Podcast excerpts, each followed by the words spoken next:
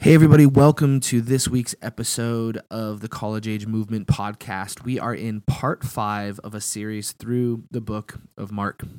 And uh, a couple weeks ago, uh, we asked the question Are we focusing on religion or relationship? We also talked about discovering the things that we need to let go of. This series has been a lot of fun to walk through, and it has asked challenging questions uh, for me and for hopefully you uh, throughout the last several weeks. This week we are going to be in Mark chapter 12. And there's a story that many of us have probably heard if we grew up in the church, but if you haven't, you might not have heard the story. And even if you have, um, it's a story that we often look over.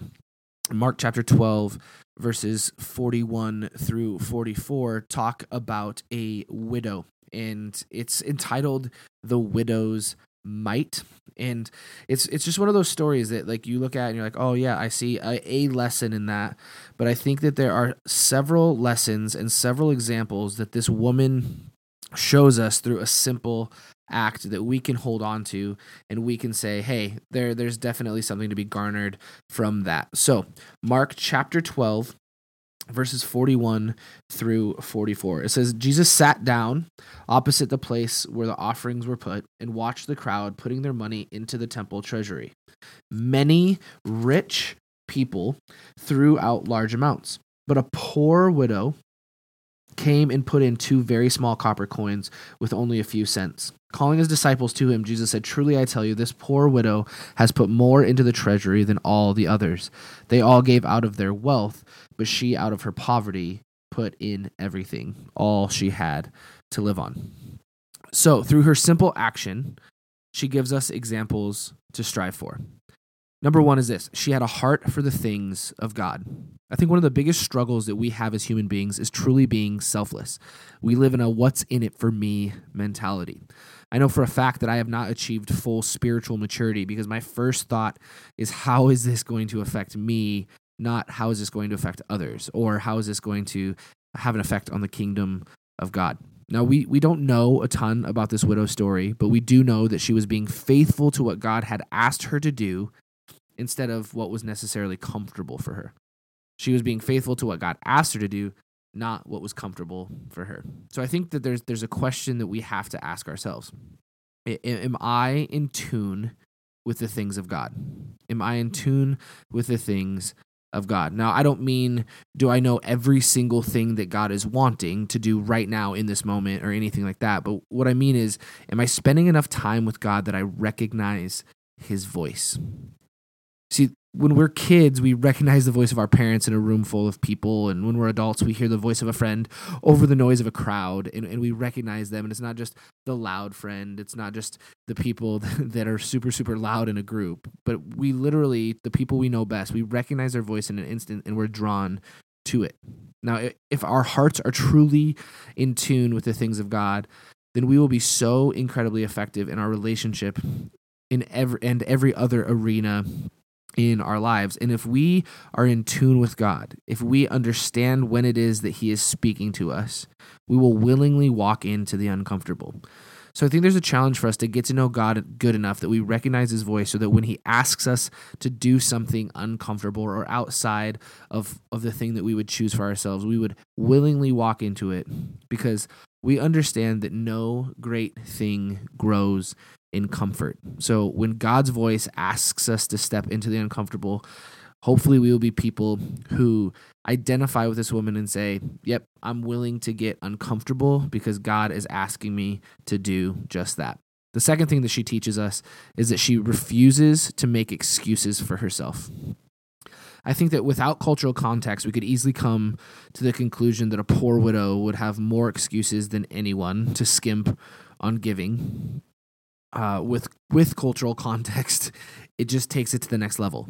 In in that culture, she was what we would probably call the least of these. She was one a woman who had very little value in that culture.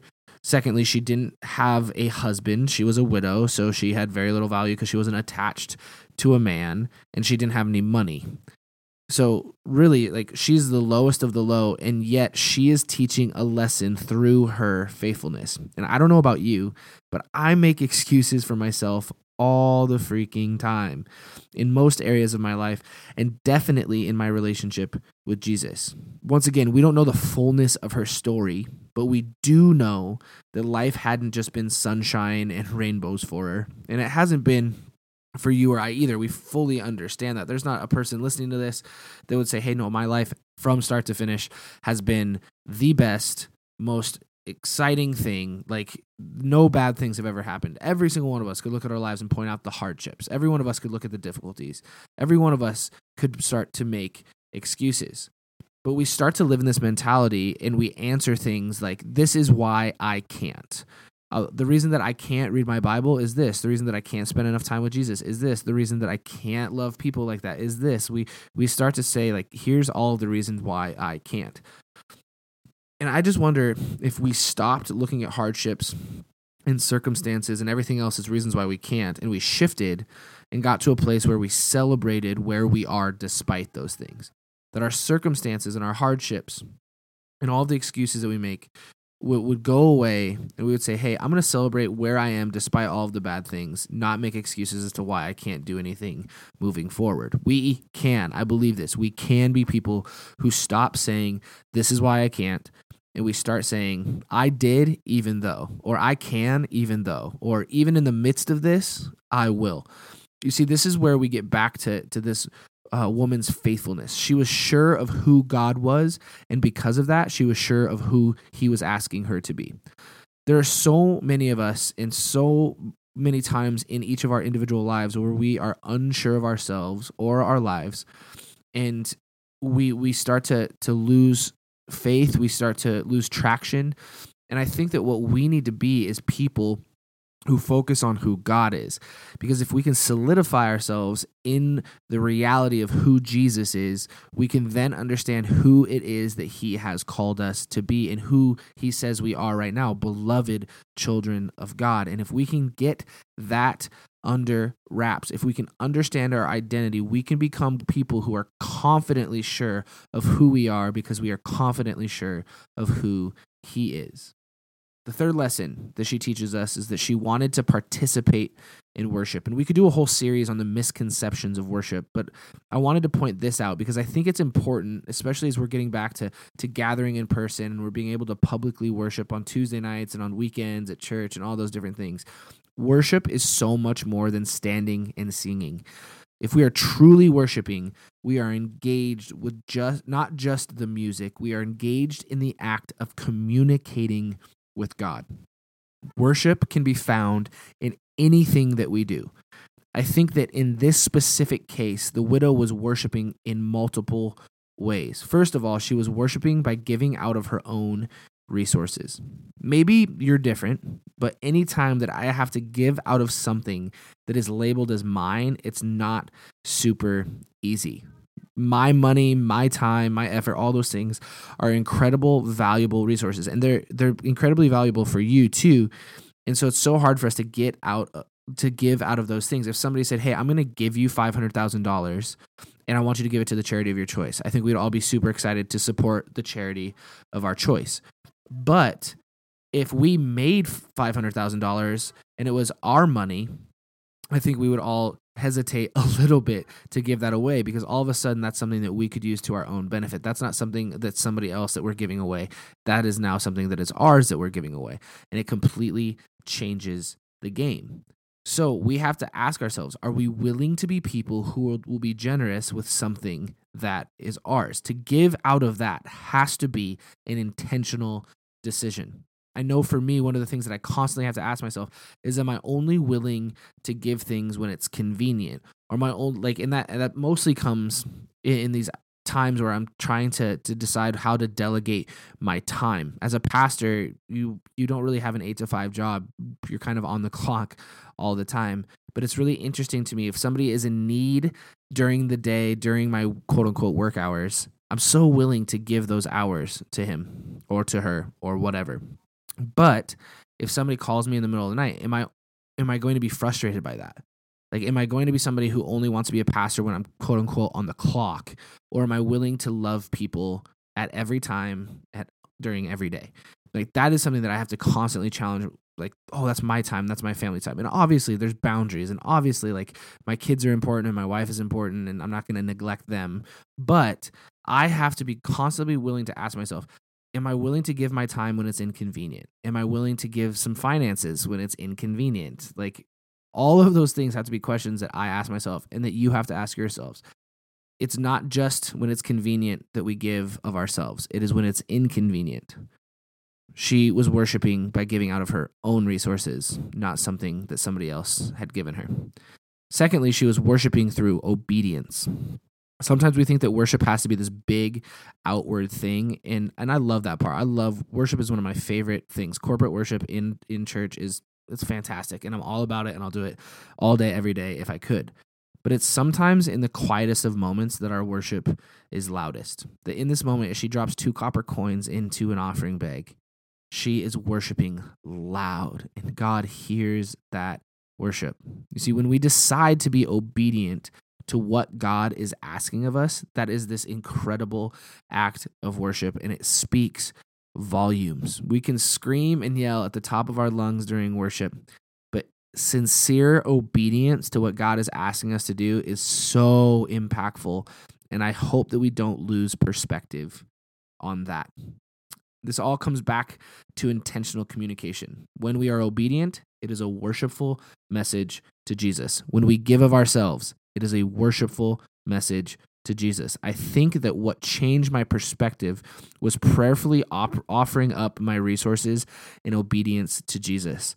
That I would stop looking at it as my money and start looking at it as his money. That I would stop thinking about all the things that I want to do, but say, Lord, like I don't want to do this, but I know you asked me to do this, so I'm going to, or this is hard, but I trust that you're going to use it. All of those things, I, I had to, to make an intentional decision to offer those things up to the Lord. That it wasn't something that I was doing out of my own volition, but it was something that I knew that I was doing in servitude to who Jesus was asking me to be. And lastly, she went above and beyond expectations.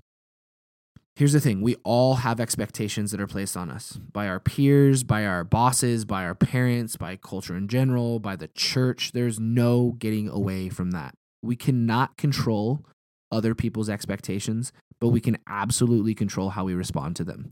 And there are going to be some expectations that you can blow off as unfair. I totally understand that. People place expectations that are just completely impossible to meet.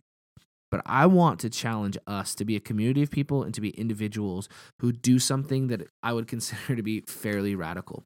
I think that we need to be people who convince others that they have set the bar too low for us.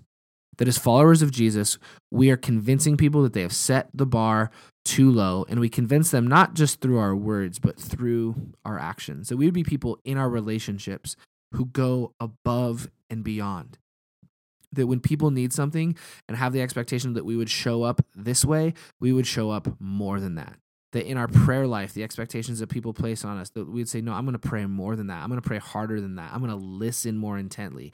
When we're called to give resources, that it, we wouldn't give the bare minimum, but that we would give above and beyond the expectation.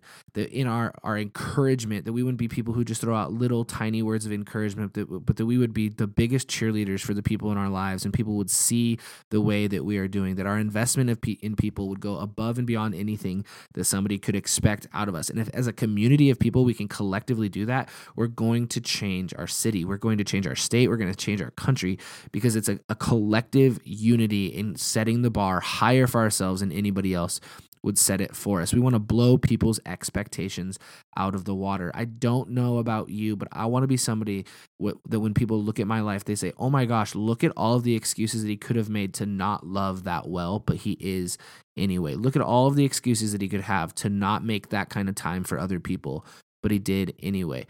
We need to be people who are setting the bar higher for ourselves, that we are blowing expectations out of the water. The message translation of this uh, scripture ends the last verse by saying this All the others gave out of what they'll never miss, but she gave extravagantly what she couldn't afford. She gave it her all. My prayer is that we would be people, individually and as a community, who give it our all. That we aren't just giving people the bare bones, we aren't just giving people the little things that are expected of, but we are giving all of ourselves to others. We are giving all of ourselves to our Creator, and that we would watch our world change because we are blowing expectations out of the water.